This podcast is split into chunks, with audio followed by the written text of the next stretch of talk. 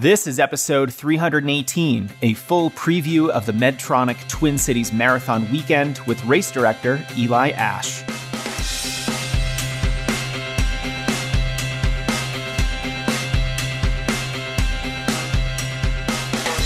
Welcome to the Strength Running Podcast. I'm your host, Coach Jason Fitzgerald, and the goal of this show, strengthrunning.com, and our YouTube channel is to help you better understand the process of improvement. Because when you recognize knowledge as a competitive advantage, you'll be a much better runner. If you're new here, welcome. I'm the head coach of Strength Running, formerly a 239 marathoner, and a monthly columnist for Trail Runner magazine. On this podcast, I share my insights on the sport and speak with the world's smartest subject matter experts to help you improve. I'm happy to connect anytime, so feel free to email me or you can send me a message on Instagram or YouTube. Now I want to thank our partners who support the show. They're offering you some great discounts, which I hope you'll take advantage of. And both of these companies offer products that I use on a daily basis. First is our newest sponsor, Lagoon. They make the most comfortable pillow I have ever tried. And since I know that sleep is the number one recovery tool at my disposal, I'm taking it a lot more seriously. I took their sleep quiz. It's only two minutes, and you can take yours at lagoonsleep.com com slash strength running. And I was paired with their Fox pillow, and I'm absolutely loving it. Last week, I actually laid down, started going to sleep on my other non Lagoon pillow, and I was just tossing and turning. And I quickly realized that, oh, I'm not actually using my Lagoon Fox pillow. It makes a big difference. Since you can add or remove fill to get your alignment right, it's a great way to optimize the most important way you can become a better runner that isn't your training sleep. Take your rest and recovery to the next level with Lagoon and get 15% off your purchase with code STRENGTHRUNNING at lagoonsleep.com slash strengthrunning. Our next partner is Drink Element, a delicious sugar-free high-sodium electrolyte mix.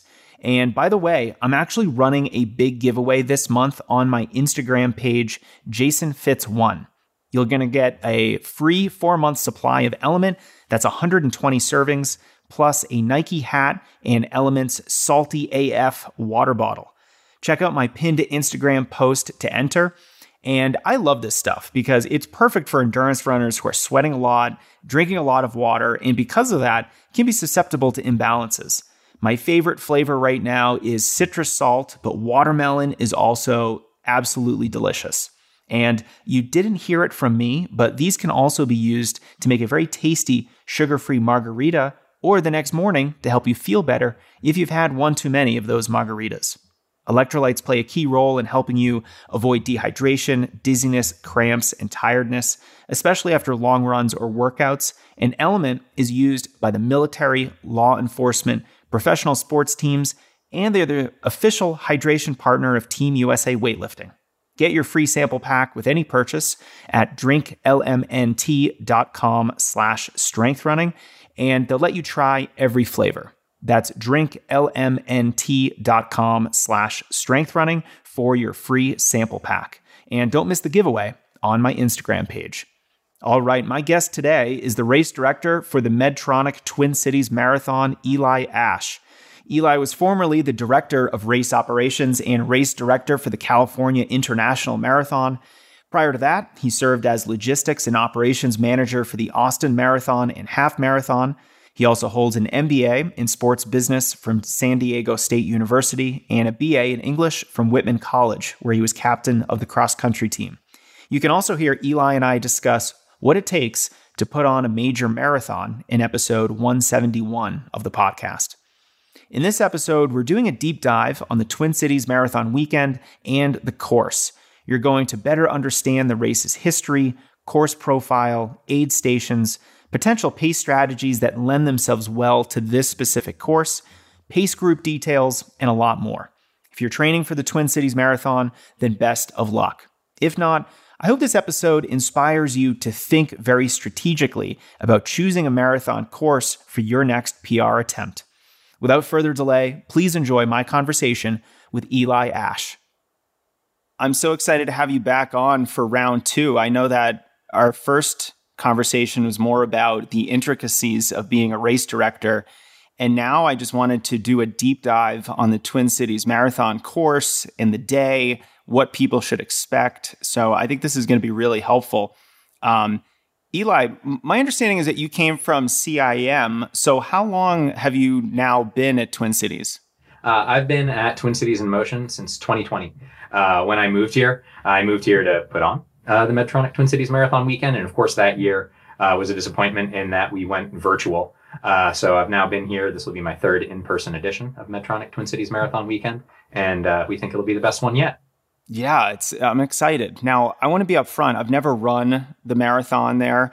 Uh, I've only actually done four marathons in my day. But what do you think makes this race so unique? What makes it special?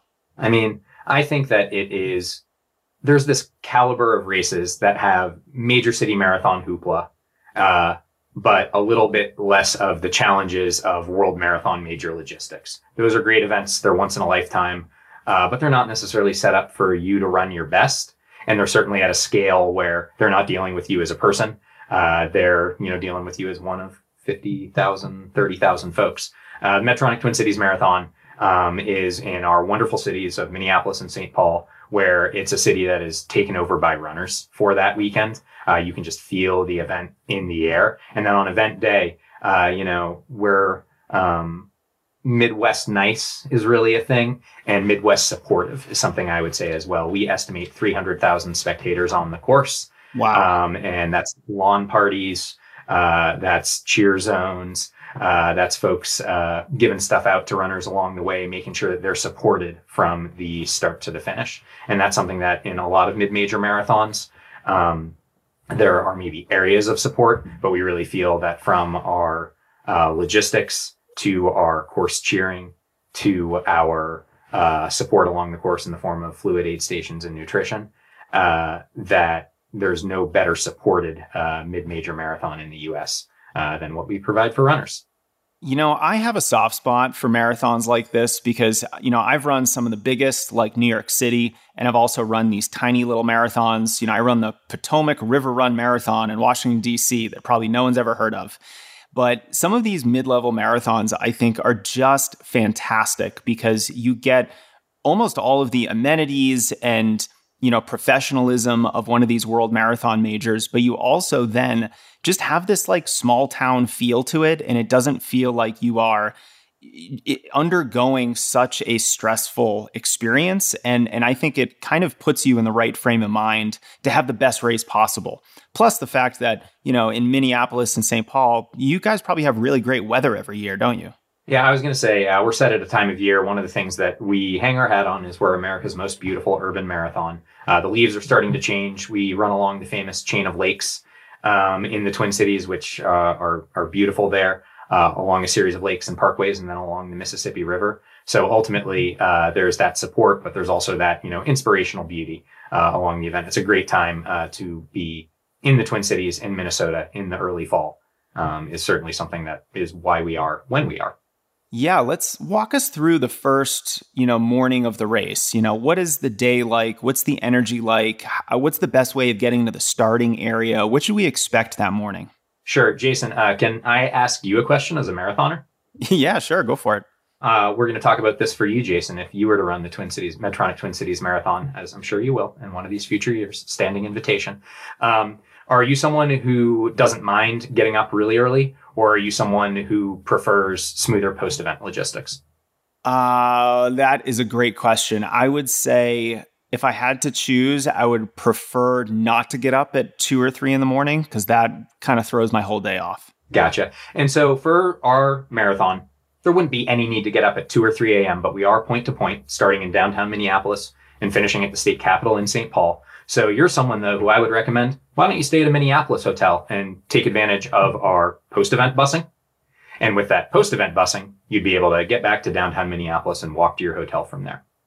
So Jason, you're going to wake up. Uh, our marathon starts at 8 a.m. Uh, you might be far enough away that you're taking a Lyft or an Uber. Uh, you might be close enough that you are walking. Uh, but our recommendation would be, is since you're going to be in Corral One, I think you're a 240 something guy, Jason. Back in the day, I was a 239 guy. Oh, 230 something guy. Short changed you a minute. Um, So uh, you're going to be in Corral One, which means you're going to be starting uh, right behind our pros at 8 a.m.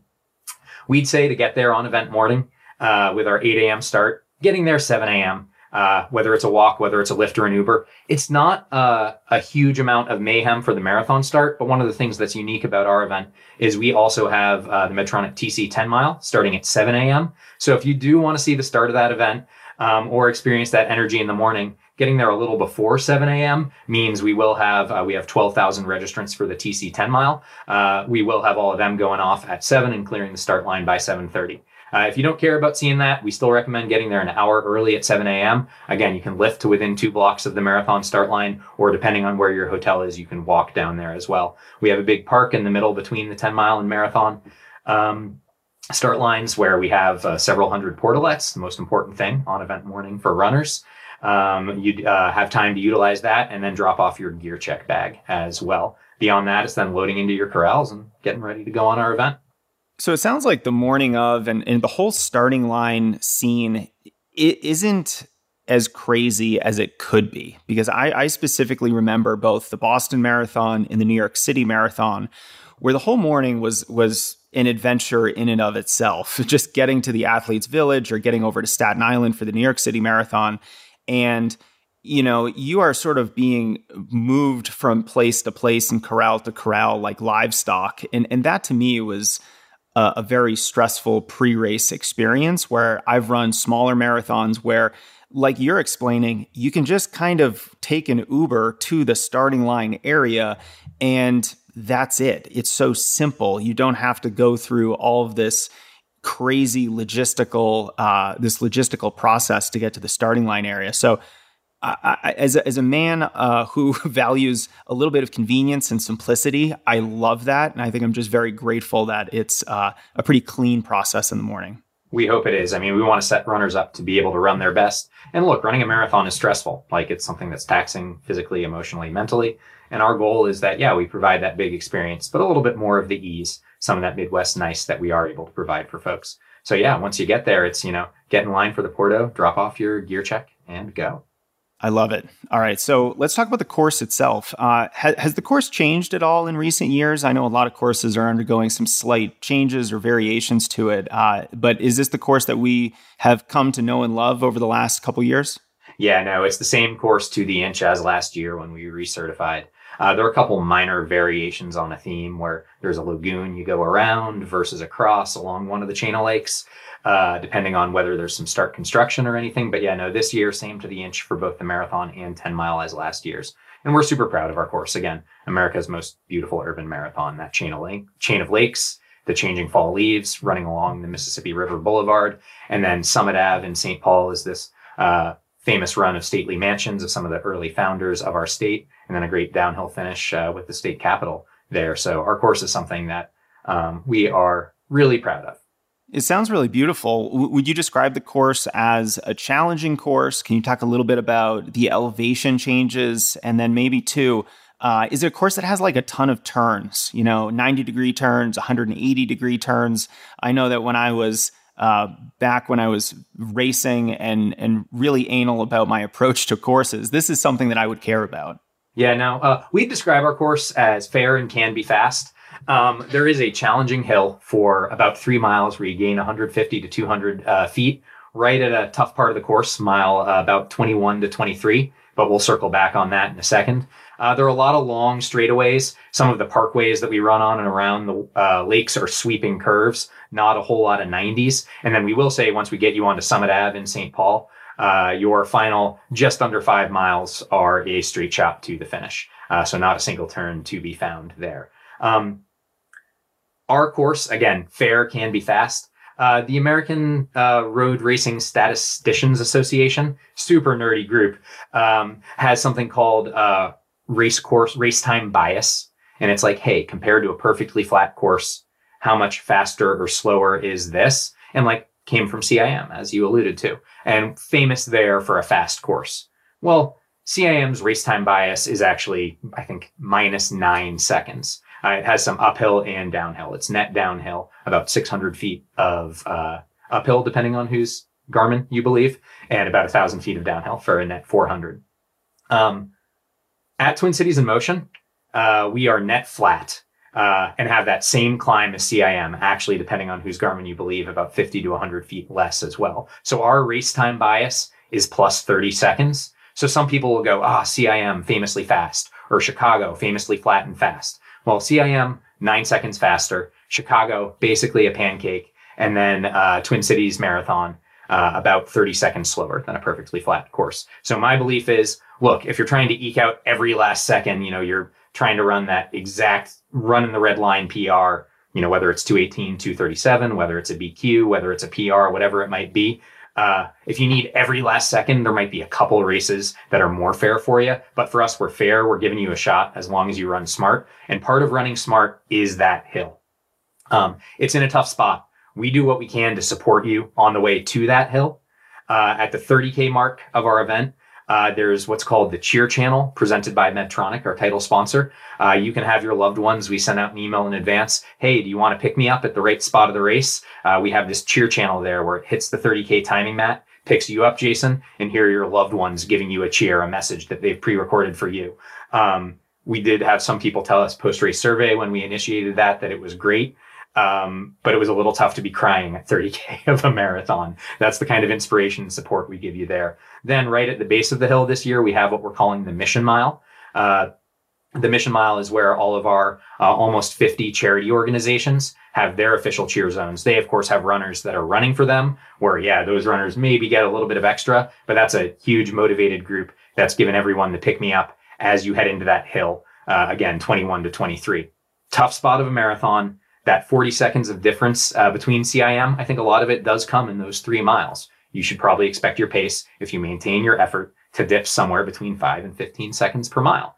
And the question is, how do you want to run that, right? You might be someone who goes, hey, I'm going to back off a little bit uh, on that uphill and then utilize what is ultimately most of that 150 to 200 feet you actually get back between there and the finish from the finish. Or you might be someone who goes, Hey, what I want to do is not quite be spent, you know, still got two and a half miles to go at the top of that hill, uh, but really wants to work it up that hill and then use that downhill to carry me to the finish. That depends on your race plan and what kind of runner you are. Before that, uh, a lot of sweeping turns along the lakes. Um, we've got a great pace team. Uh, from three hours all the way back to six hours for those folks trying to stay within the course cutoff as well. They're a great team to run with and then great support along the course. Uh, Nuun lemon lime endurance, uh, some gels uh, just before that cheer channel between mile 17 and 18 as well. Uh, but our goal is that we get you to that tough spot uh, as motivated and supported as we can for uh, you to have the day you want to have out there. Something I always say as well. I've done a little bit of coaching, and one, you're gonna have the day you want. Like runners who are running this year, runners who are running the Twin Cities Marathon, you've prepared, you've done the work. Uh, the race is a celebration of all that work. So you're going to have the day you want. But let's say you get to that hill or halfway up that hill or the top of that hill and you're looking at your splits, you're not where they want to be, and that downhill isn't getting you where you want to be as well.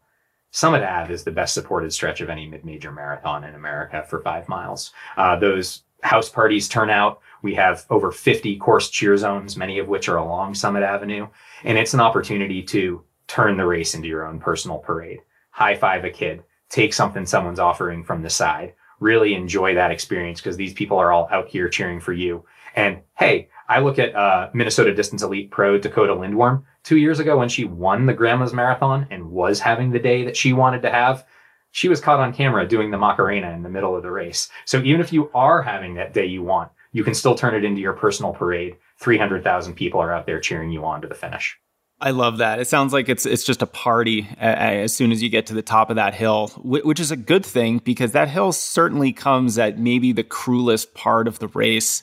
Who, who is creating these races when they're putting these monster hills at mile 20, 21, 22 of a marathon? It's almost like the, the Medtronic Twin Cities Marathon course creator and the Boston Marathon course creator got together and they're saying to themselves, how can we make this as challenging as possible for these runners? we don't want them to feel good.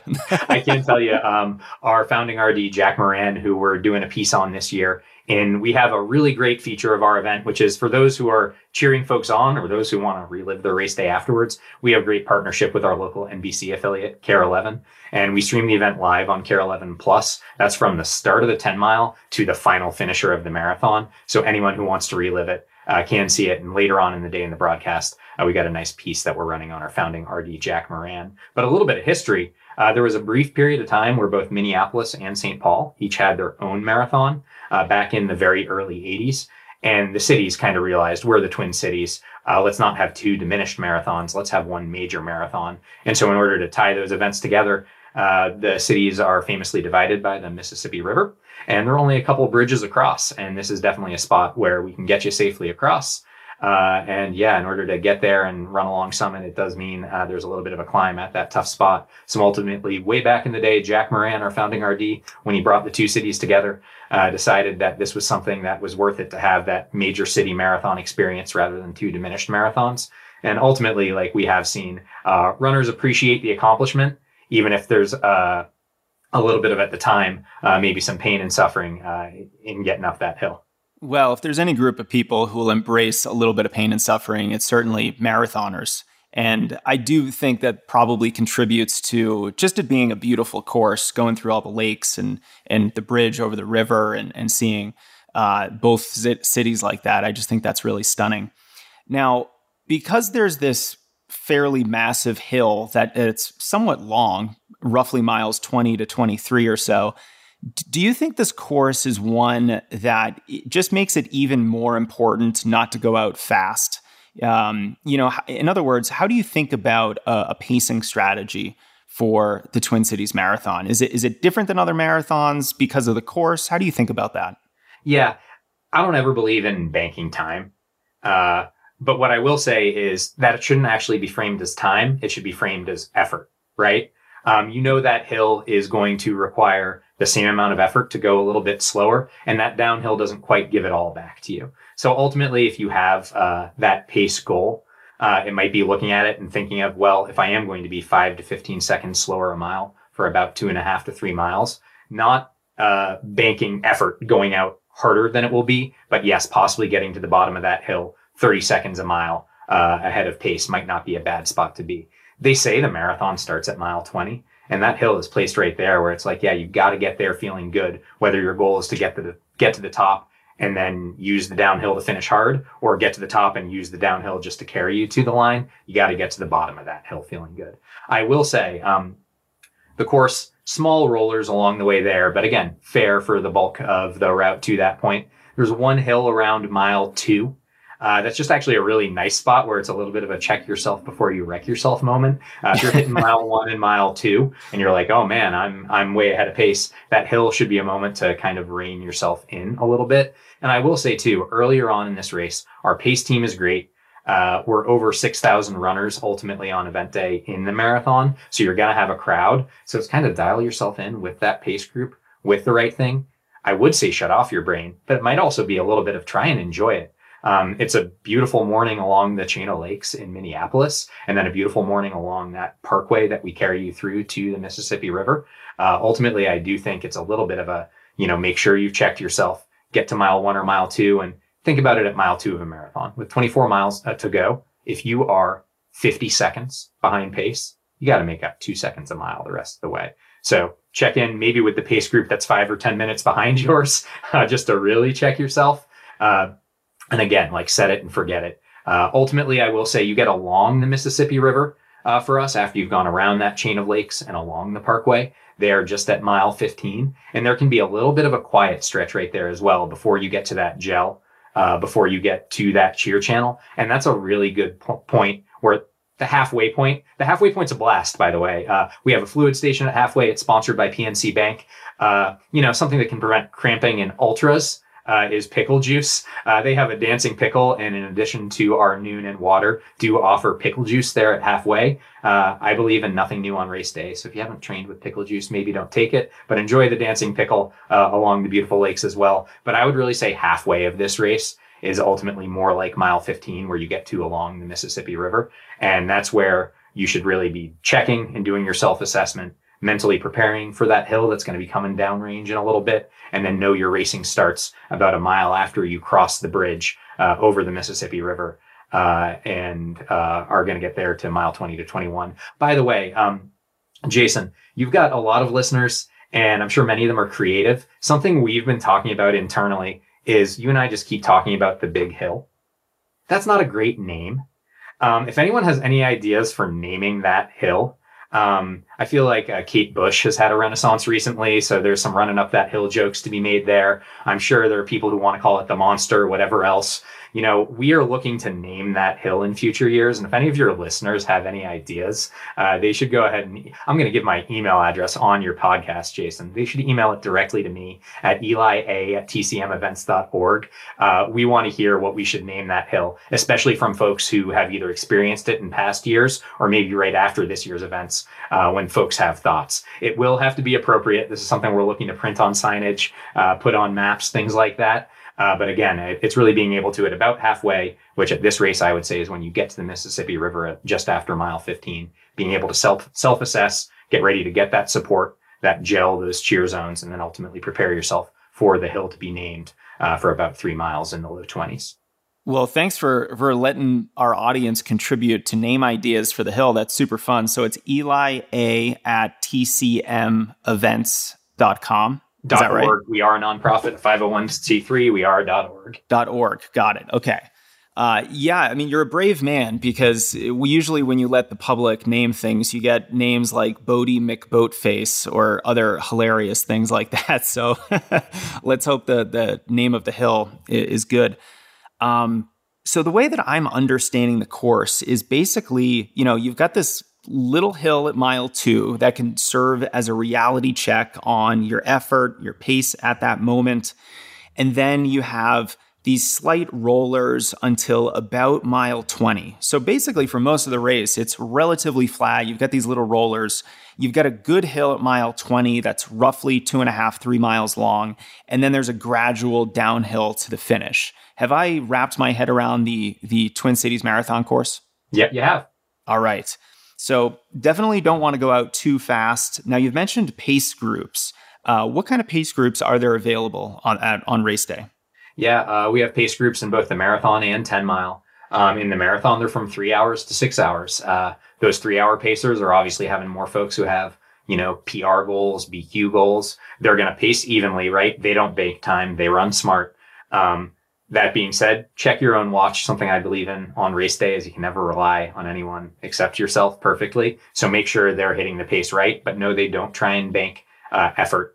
Um, they do try and run even effort throughout the race, which may mean some minor modulations on, you know, those hills.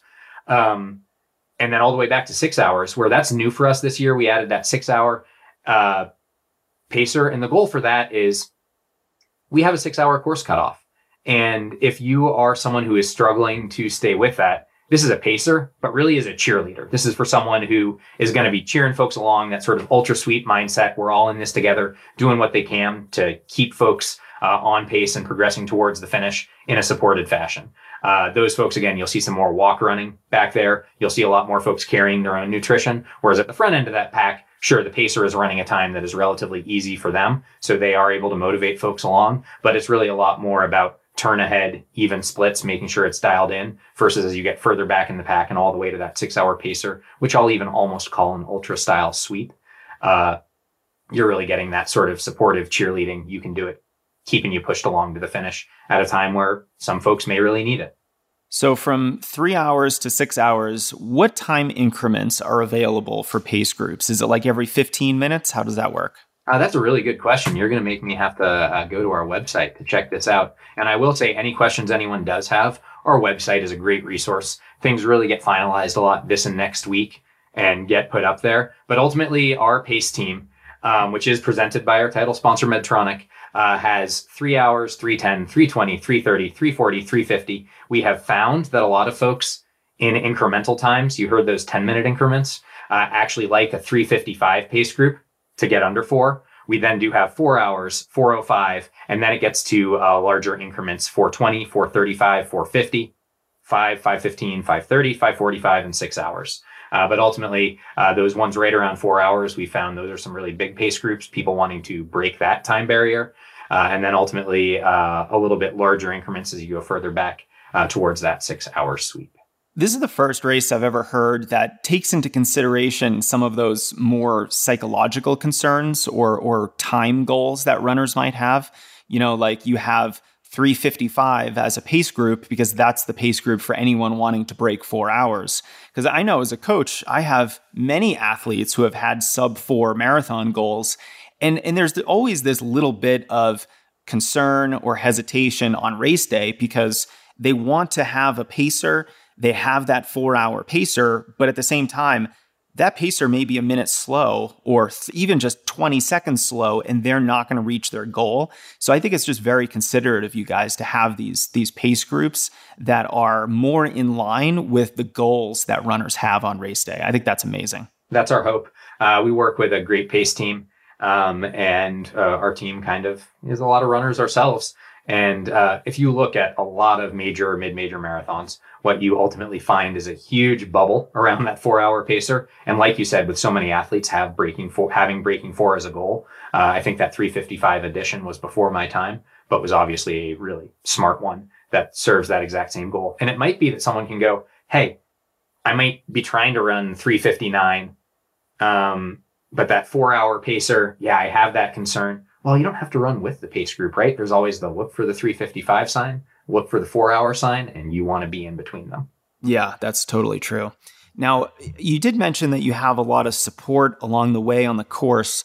Can you talk a little bit about fueling options that are available on the course and, and what you guys have um, for runners, both fluids and, and maybe some actual uh, calorie options as well?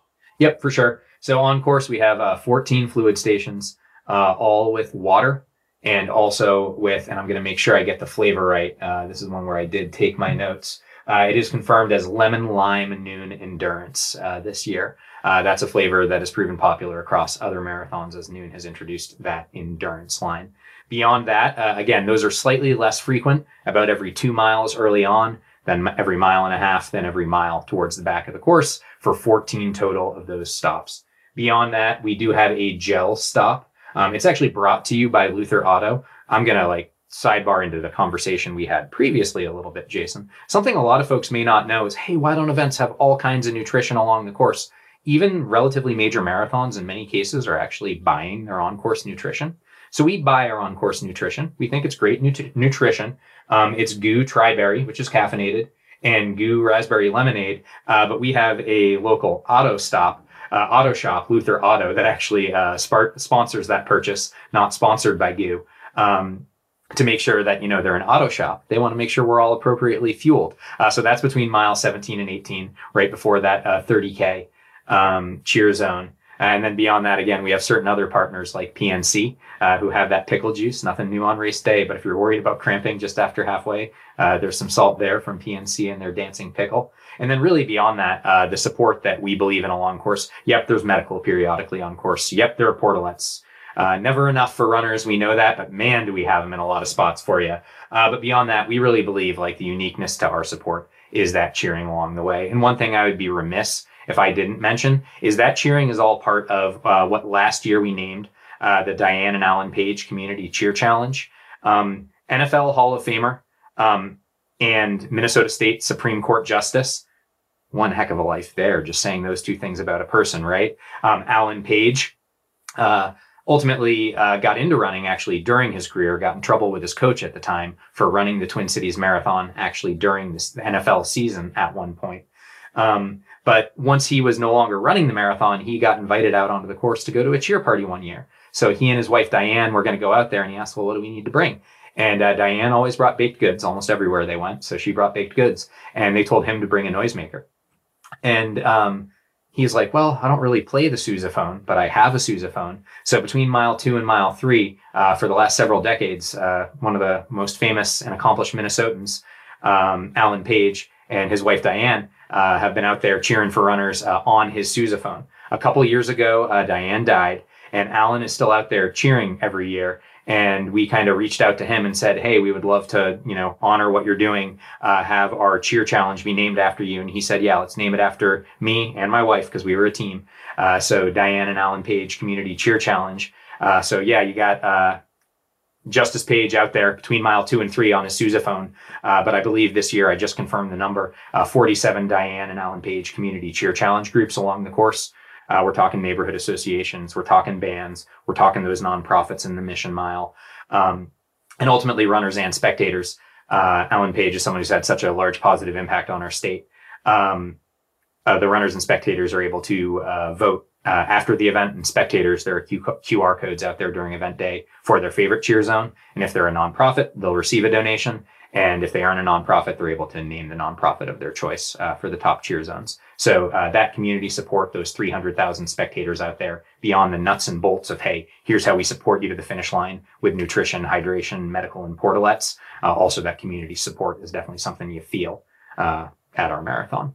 Wow, it just sounds like a party out there in the course. I mean, thank you for inviting me to run it, but it, it sounds like I'd, I might have a better time, you know, just partying on the side of the course at all these cheer zones. Strength running cheer zone, Jason. Let's make it happen one of these years. yeah, this sounds amazing. Um, so let's talk a little bit about um, something that that I think about a lot because I am a huge running nerd, and that is the actual surface of the marathon course. Of course, it's on the road, so you're going to be running on asphalt. Is it 100% asphalt? Is there any concrete? Is this freshly, you know, uh, paved roads? Or are we going to have to be dealing with some potholes? I know when when I ran the Boston Marathon, one thing they don't tell you is that you are literally running through like 12 different towns, and you're not all in Boston for the entire race. And a lot of those towns don't really take care of their roads. And so, one thing I tell my Boston Marathon runners is just be aware that there are potholes, there are cracks in the road, uh, and and you really need to be aware of that so you don't turn an ankle or just you know kind of mess up your pacing rhythm as you're out there on the course. Uh, probably because I'm a track athlete by trade from you know a former life of mine, so I really like to think you know what's the surface like? Is that going to contribute to a fast race for me? Uh, is there anything you can tell us about that? Yeah, for sure. Um, we are 100% paved, 100% asphalt. Uh, an interesting thing, I'm going to brag on the Twin Cities a little bit here as well. Uh, you will notice different colors of the roadway while you're running, uh, primarily on the Minneapolis side. Uh, when you are on, you know, gray or, you know, black road, that is city road. Uh, but when the road turns red, uh, that means you are on Minneapolis Parks and Recreation Board roads. Minneapolis is really interesting from when the city was founded. Uh, there's a city council, but there's a separate parks board that's actually a separate elected board, uh, levies their own taxes to support themselves. And the parks in this city, if you look at Minneapolis, St. Paul, uh, the only city that when people rank municipal parks ever ranks higher than either of those two uh, is Washington, D.C., which is in its entirety basically a national park. Uh, so we're really proud of our parks, and a large stretch of the race in Minneapolis is on those red parkway roads. Uh, we are at the end of the construction season. Uh, in Minnesota, there are two seasons, winter and construction. Um, and we are at the end of that construction season. You come out of winter, and yep, the roads are really rough. They spend all summer trying to get them into good shape. And then ultimately, uh, we're there at the fall. Winter starts, you know, not too long after our marathon because we are uh, in Minnesota, uh, even though we're in early October. Uh, and then those roads uh, get dinged up again. I will say we're really excited. It's actually this week that uh, our core staff rides along with City Public Works and identifies any major problem areas. And ultimately, the city makes a really good effort uh, to fill those potholes for us. And we also already know that famous stretch along Summit Ave on St. Paul towards the finish. There is a regrading pro- uh, process going on right now. They're such great partners when they do things like the regrading or bridge construction when there are only so many ways to get across the river. Uh, the marathon's always front of mind for the city for let's making sure that we do that. So they actually timed this regrading project on Summit Ave to intentionally be done in advance of the marathon. So some stretches of Summit will have really nice roads. I do want to acknowledge that before that stretch of Summit, uh, there is one area once you cross that bridge, uh, still Minneapolis, uh, and then right when you cross into St. Paul, uh, that we flag every year and famously is rough, just near the river, tough spot. So uh, right before those hills, right when we're getting you the support, uh, right after you cross uh, the Franklin Bridge, um, right when you're getting towards that mission mile, uh, there is one spot that we don't believe we will get solid repaving, just about mile 20 this year. Uh, but that drive with the city usually gets us into pretty good shape. Uh, that being said, be on the lookout. Uh, again, our team goes out there, cones what they can in advance, flags it in advance, and then starting this week actually gets what they can filled in advance. But, you know, major city public works, uh, a lot of public works that need to be done as much as they prioritize the marathon. Uh, be on the lookout for it. And again, know that when you're on red roads, uh, you're running on roads that are maintained by the park board of one of the top three park cities uh, in the entire United States. Wow, I, I, didn't know that there were some roads that were different colored than other roads. And that probably just lends itself to the marathon just being a very beautiful, unique experience running through, you know, these parks with all these lakes and then some of the roads are red. That just seems just really interesting to me. Um, so when you cross the finish line, can you paint us a scene of the finish line, what what that is like? I know many marathons are uh, just have very different scenes. You know, I, with my experience running the New York City Marathon, you know, you, you've got to be prepared to walk a fair amount when you've crossed the finish line to go see your family. What is it like at the finish line of Twin Cities? Gotcha. And I'm actually going to back it up to we consider our finish line to actually start with what we call the finish approach. Um, and so ultimately, like when you enter the finish approach, uh, you've been running on summit, you've had that cheering for miles, uh, you've been riding that wave, you've been uh, Jason's on 238 pace because uh, he slept in because he stayed in Minneapolis in the morning. So he's having a great day. Uh, appreciate the confidence. Yeah. and uh, about that final K, uh, you really are starting to get uh, a pretty steep downhill. Um, when you get to uh, the steepest part of that hill, there is a large cathedral on the side streets there where the Twin Cities Marathon, Minneapolis and St. Paul Fire come together, hang a large American flag. There will also this year, new this year, um, just before that flag. We're really excited to have uh, TC Pride partnering with us on a cheer zone. Uh, so they're going to be cheering you home. And then shortly after that, the final bend on the cur- uh, course, not a turn, uh, the flags of all nations, uh, flags uh, from all countries, lining the fence from all countries that are running the event this year. You're then using that downhill. you're crossing a bridge. You see the state capitol behind our finish line. You're using that downhill finish. And Jason, you're crossing the line in 238.59. Um, once you get there, uh, something that we actually made a change on a couple years ago is there was a period of time where that long New York walk. Now, I don't know that anyone's quite a New Yorker as Chicago, right? They're dealing with 50,000 runners, sort of a different scale there, or 40,000 in the case of Chicago. Uh, but we did have a period of time where we had extended what we call uh, the finish controlled zone walk off, where it's runners only um, where it actually headed out towards the state capitol, went up a street, and you'd back to it. Uh, ultimately, we heard from some folks that that was more than they wanted. They wanted to reunite with their loved ones. So we have a no-fly zone that you continue through. First thing you got to get when you finish the marathon is your medal, of course. So then there's your medal. Uh, in that area, that finished no-fly zone, it's really functional runner stuff. Your medal, your water, your heat sheet, your post-race uh, nutrition, which we're a Minnesota race, and I didn't know when I moved here uh, but an organization that for a short period of time was not partnering with the marathon that then restarted partnering with the marathon is called Pearson's Nut Rolls. Uh, they are these peanut nut rolls. And in the staff meeting, when our partnerships team announced that they were repartnering with us, there was this like cheer and hands thrown up around because through the partnership, we get some of the leftovers in the office as well. So you'll get your Pearson's nut roll. Uh, something we're really excited about. Another organization that had partnered with us previously and is back to partnering with us this year is Kemp's Dairy uh, who will be providing chocolate milk uh, in that finished walk off. And then there are the other things you expect your salty snacks. Old Dutch is a chips company from here, uh, your fruit, uh, your things like that. But all of those runner specific things uh, medal, water, heat sheet, uh, hydration, you know, including Nuun and those snacks. all of those are in about a 200 meter stretch. that's our finish controlled zone walk off. Once you exit there, here's something, and I'm curious about. Uh, I'm going to keep asking you questions, Jason. Sorry that I keep doing that. Um, when you exit in like, uh, I think you've run New York. I think I heard another podcast where you mentioned having run Philly before. Uh, wherever you exit, um, whether it's that longer walk off or whether it's that shorter walk off, uh, what has it been like for you when you exit the fencing and enter to where the public is uh, allowed when you've run those major or mid-major marathons? Is it like a nice calm scene, or does it feel like a scrum? Yeah, it's not calm at all. It's usually uh, a slightly stressful experience, or I may actually just be too tired to be stressed out. I'm more just overwhelmed and defeated at this point of the day. So I'm just looking around wondering where I should go. Do I know anybody here? Are, are my people around nearby? And, and if I don't see them there, I don't really know what to do because my brain probably isn't working very well at this point, And there's just a lot of meandering and wandering around aimlessly. Great. So that is right if you don't make a plan.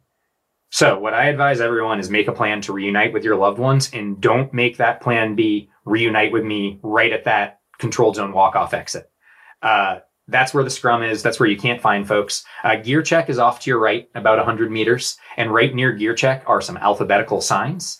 And uh, the thing I always recommend is that's the family reunion area. Plan on meeting your family there. They may have seen you on course. They may have seen you right at the finish, but they don't need to see you right when you're walking out into that scrum. It'll be so much easier to find you if you go to that gear check area, get your bag, and then go to that family reunion area where there's alphabetical signs pick any letter. I'd say generally pick the letter of your last name and just plan on meeting your family there after you finish. If your family doesn't see you at the finish, they can follow you on our event app and make sure they know that you have finished. And then that way they'll know, okay, great. I might not have seen them on that downhill, might not have seen them at that final. They were hanging out at the TC Pride cheer zone or at the Flags of All Nations or whatever else. I missed them somehow. Uh, but I'm going to meet Jason in that family reunion area. We're going to walk down there now and get him there rather than right at the scrum. Beyond that, one of the big features we have is there is actually an act of the Minnesota state legislature uh, that allows us to be the one day of the year uh, that sells beer um, on the state capitol grounds for Minnesota. So we have uh, Summit Brewing uh, as a partner of free beer for every finisher. For those who like to celebrate without alcohol, alcohol they also have a great non-alcoholic that they've rolled out. Uh, but you can go ahead as a runner if you're someone who likes to celebrate. Uh, the Summit Brewing Beer Garden, there on the state capitol grounds. Um, uh, getting your beer, and then those who cheered for you, uh, if you appreciated their cheering, you can buy them a beer as well. And again, we are the actually two days of the year. It's also true for our Saturday events uh, that we are allowed to have that beer garden and do alcohol sales um, on the state capitol grounds peanut rolls, beer, you salty chips. I mean, my goodness, I'm going to have to run this race just for the uh, the post race snacks. This sounds amazing. That's the hope. Is look, we supported you all the way to the finish, uh, but we're not going to stop supporting you at the finish. Recovery is important. We also have food trucks there with food for purchase. Uh, but our goal is that yeah, we're providing you that you know uh, famous Midwestern hospitality uh, all the way through, and that doesn't just stop at the line. Yeah, I am someone who does like a beer, you know, maybe an hour or two after a marathon. It's just something about it, just it makes it taste five times better. Um, but it, it, you got to be careful. I, I, limit myself to one or two, or else you're you're definitely going to be feeling those beers. Absolutely. Eli, this has been really informative for me as I try to wrap my head around the entire Twin Cities Marathon experience. Uh, is there anything I missed that you'd like to communicate to our listeners that will help them prepare for the Medtronic Twin Cities Marathon. Um, you know, I'm thinking maybe specifically, is there anything maybe that you don't allow on course that maybe some other marathons might allow on course? Any interesting, different, unique things that that you'd like to add that we maybe didn't cover? Um, I do think safety is important, and one, a lot of that ties to uh, you can never rely on anyone else to take care of everything for you. So have your own plan for your own fueling, nutrition, hydration. We talked about what was out there, but if you're someone who, ooh, that's not something I've trained with or something I've tried and don't like, definitely bring your own, right? Be ready to be uh, supported and self-sufficient in that way. Uh, beyond that, from a safety standpoint, um, we of course allow folks to run with headphones. That was a silly fight a lot of races got into about 10 to 20 years ago. And we know lots of people like to run with music, but ultimately we do ask that you maintain situational awareness. Uh, one of the ways we know you can do that is run with your music, but consider one in and one out is something that I think makes a lot of a difference. So if there is a situation, you can hear uh, lead bikes from uh, the organization coming by or an emergency vehicle or whatever it may need to be. Um, that's something that we advise. If you're someone who runs with your own nutrition and hydration, hydration packs are allowed. Um, but we don't allow any uh, large costumes that go expand beyond the body. We're a big race. And ultimately, that's something that might impact someone else's race. And we're trying to be Midwest nice there. Uh, beyond that, something that I think is really at our core is you've heard about that support. And we believe in that support being for all runners. Um, you know, from those back of the pack six hour runners who we added that again, I'm going to call it pacer slash sweep for this year and make sure that our fluid stations and our cheering and all those, uh, organizations, those six hour folks, uh, get to vote just like the folks who are up there at three hours. Uh, so ultimately, uh, supporting them is just as important as supporting the front of the pack to us, but also the very front of the pack. Something I'm always excited about is the pro field at our event as well. And we have two pro races. We actually have our local pros, Minnesota Distance Elite. Many of them, if they aren't racing the marathon or 10 mile, they're actually really engaged. We support them as an organization. Some of them come and uh, run a hard tempo or a little bit of a rust buster. Um, at our 5K, 10K on Saturday, and then they lead the kids' races and some pre-race stretching and cheering. It's really fun. Uh, but on Sunday, the 10 mile and the marathon both have strong professional fields this year. Uh, in the 10 mile, really excited about Laura Thweatt um, and two-time NCAA champ uh, Mercy Chelangat. I think she's actually maybe making her professional roads debut. There may have been one before then. Uh, Zouhair Talbi in the men's field. Um, he uh, finished fifth at the Boston Marathon and is running the 10 mile. Um, and then Reid Buchanan, who, uh, if anyone uh, has good, uh, we have a great coffee scene in the Twin Cities. Uh, and if anyone has good coffee shop recommendations, Reid is always looking for them at whatever town he is racing in. So you should definitely be adding him on social media, uh, Twin Cities runners, and letting him know where he should be getting coffee. Beyond that, the marathon field, um, Biru, um, on the women's side, a 230 runner. Uh, Brittany Charboneau, who like has a great story. Uh, she's the funny runner. Um, she uh, does a little bit of stand up on the side. She's done some keynote addresses, but is also, you know, a pro woman with an OTQ or two under her belt. Uh, our four time champ, Dominic Ondoro, is back and course record holder. And uh, something I do want to flag uh, 208.51 uh, for Dom. Uh, so anyone who thinks that hill is going to keep them from running near their best, uh, he does have a 208 PR at, in theory, a faster event. Um, so we do think uh, you can run uh, pretty fast at our event. Excited about John Dressel, who hasn't put together a good marathon yet, uh, or a marathon in line with where his shorter distance is. Him taking a crack at it with us, and then locally, uh, Minnesota Distance Elite pros uh, Tyler Jermann um, and Brianna Siraki, uh, who's local and also a recent mom, which is definitely a trend you see. we also have Kristen Freiberg Zaitz, um, who's now a masters athlete, and also after uh, motherhood is uh, following that trend of moms returning to elite distance running. And uh, also in the masters field, actually a past champ, Sergio Reyes, uh, is now a masters runner and is ultimately back, uh, I think, to try an OTQ. And one thing we're really excited about about the marathon this year for the pros is uh, we've kind of upped our prize purse, including a $26,000, $26,000 because of the 26 miles of the marathon OTQ bonus pool where uh, any athlete eligible to represent America in international competition uh, will be eligible to, if they run an OTQ time at our event, so 218 or under for men, 237 or under for women, split that $26,000 bonus pool on top of any other prize money we have there as well.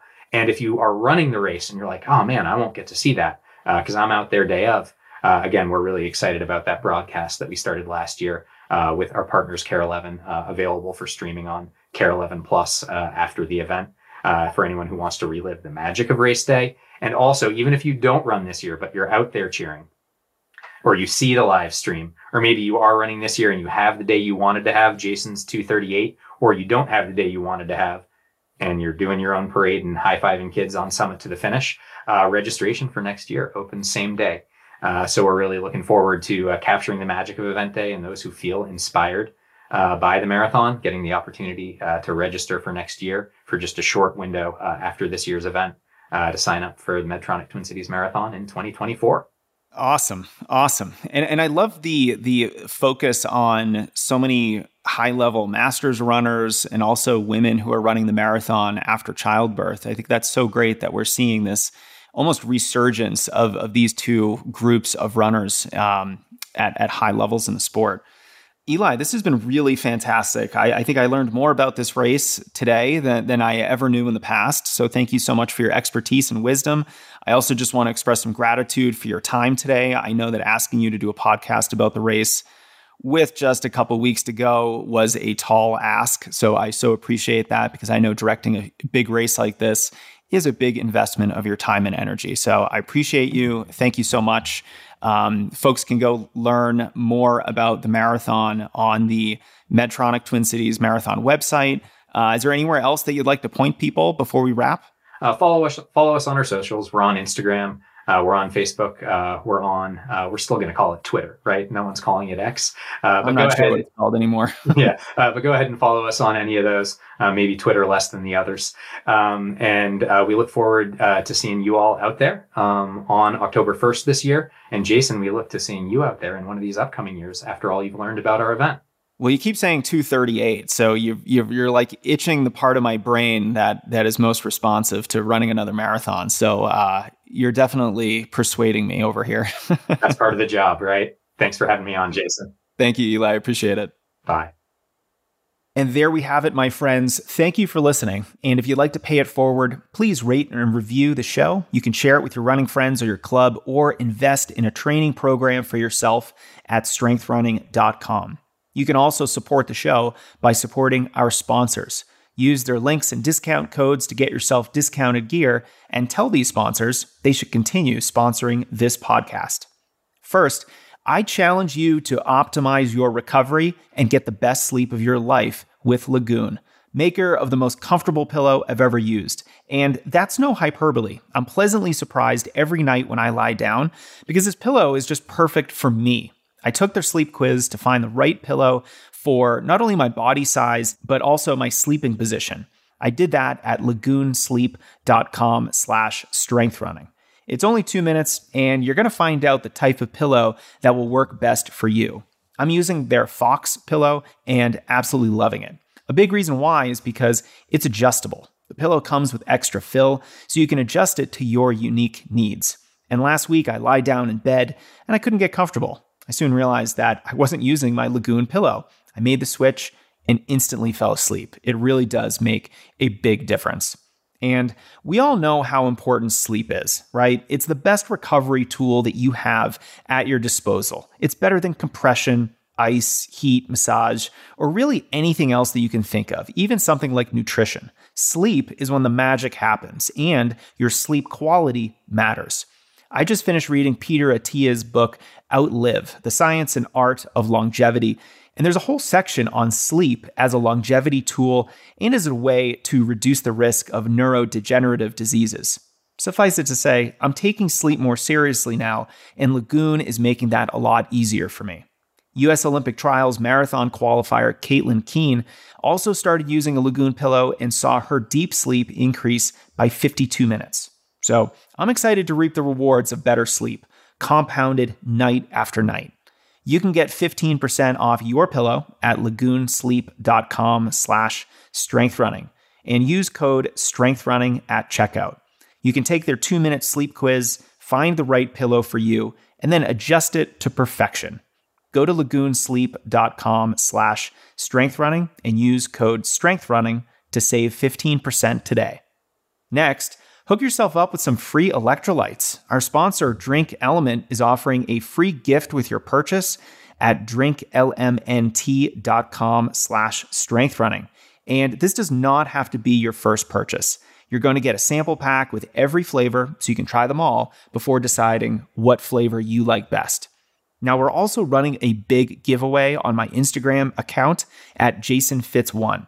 I partnered with them to give away 120 servings or four months if you have one every single day, plus a free hat and water bottle. I hope you win. Now, if you're not familiar, LMNT is my favorite way to hydrate. They make electrolytes for athletes and low carb folks with no sugar, artificial ingredients, or colors. I'm now in the habit of giving away boxes of LMNT at group runs around Denver and Boulder, and everyone loves this stuff. It can also be a helpful way to prevent dehydration when you're running long or you're doing a particularly challenging workout. If you sometimes feel overly tired or you get headaches, cramps, or sleeplessness after long runs or workouts, you might have an electrolyte imbalance or deficiency. Boost your performance and your recovery, especially in the heat, with LMNT. They're the exclusive hydration partner to Team USA Weightlifting, and quite a few professional baseball, hockey, and basketball teams are on regular subscriptions. Plus, I admittedly like to have some LMNT if I've had a few adult beverages and I want my morning to go a little smoother. Check them out at drinklmnt.com slash strengthrunning. You'll get your free sample pack gift with your purchase, and then you'll go on and getting your hydration optimized for this upcoming season. That's our show, my friends. Thank you for listening and your passion for this amazing sport. Let's connect on Instagram. You can enter our LMNT giveaway, and we can all keep progressing. We'll talk soon.